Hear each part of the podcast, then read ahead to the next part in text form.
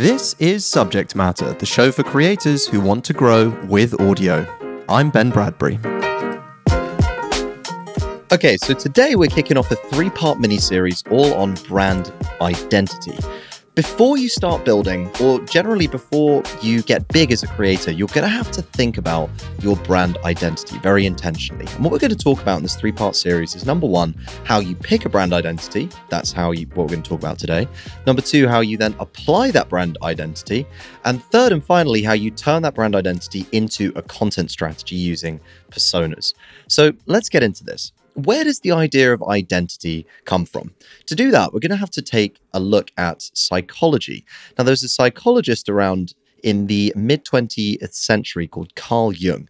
And Carl Jung came up with this idea of an archetype. And an archetype is essentially a type of person that represents a different kind of lesson. So, one archetype might be you need to care for other people. One might be you need to be brave like a hero. Others might be you need to listen to your elders. And the archetype embodies a certain set of qualities that is going to resonate with your listener.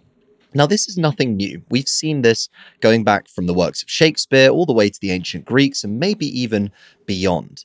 And so, what we're going to talk about today is a couple of archetypes, because what I would submit to you is you want to start by selecting that archetype for your show. And there's a couple of different ones that we're going to get going with today. The four I'm going to talk to you about today are the ruler, the sage, the creator, and the magician.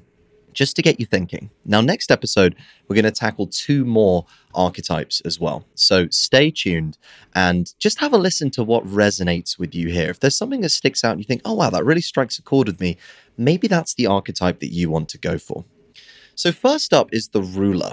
The ruler is a very dominant personality. They desire power, they love rules, clues in the name, and they expect others to be able to follow suit.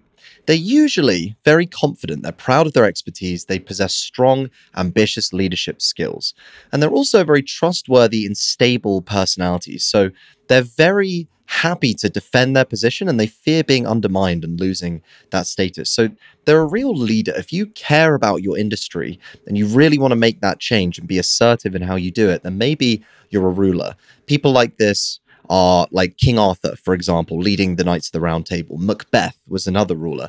Even Mr. Burns from The Simpsons, you can learn something from him of how dominant he was in exerting control. Now, I don't want this to necessarily be Machiavellian, and I think the positive interpretation of this is to really care for a cause very passionately. That to me is being a ruler as well. The next archetype is the sage.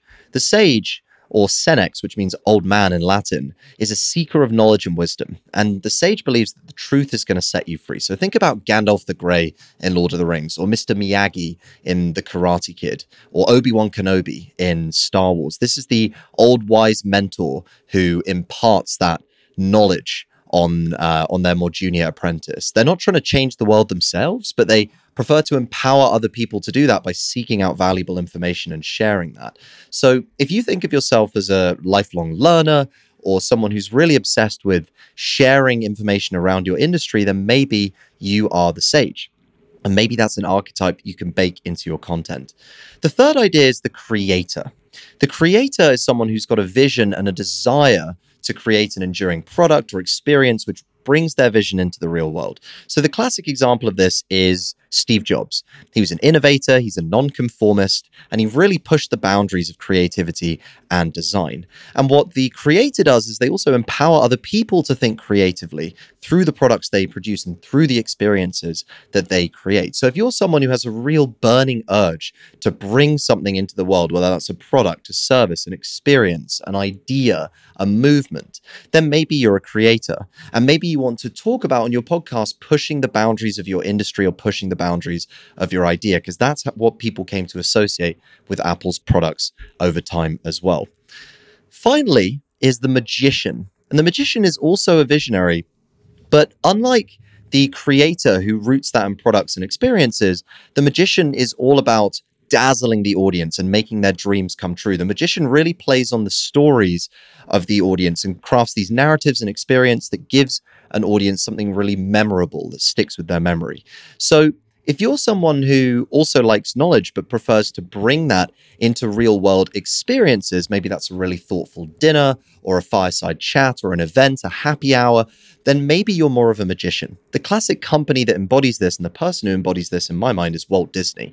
Walt Disney had a knack, whether that's on the screen or in the Disneyland parks, of bringing dreams to life in the form of entertainment, in the form of these really immersive experiences. And so whether you, whichever archetype you pick, and there's more archetypes than the magician, the creator, the ruler, and the sage. There's a, a, few more, and we'll talk about them next episode. You can also dig into them too. I would recommend using this archetype as a filter for the kind of messages you want to put out to your audience because they ultimately give you a set of principles to operate by, and that's going to help focus and discipline your mission. It also helps develop trust with your audience because you're going to be consistent and true to what you believe in. If you're sharing a consistent archetype, they're going to associate that with you over time. So, next episode, we're going to dive deep into some specific brand values once you pick your archetype and talk about how they might affect the way that you present yourself to your audience. So stay tuned for that, and I will catch you very soon. Thanks for tuning in. I'd love to hear what you thought of the episode and any ideas you've got for future content. You can email me directly at ben at workweek.com. To keep up to date with the very latest content, make sure to subscribe on Apple, Spotify, Google, or wherever you get your podcasts. And if you enjoyed this episode, why not share it with a friend who might find it useful? I'll see you next time.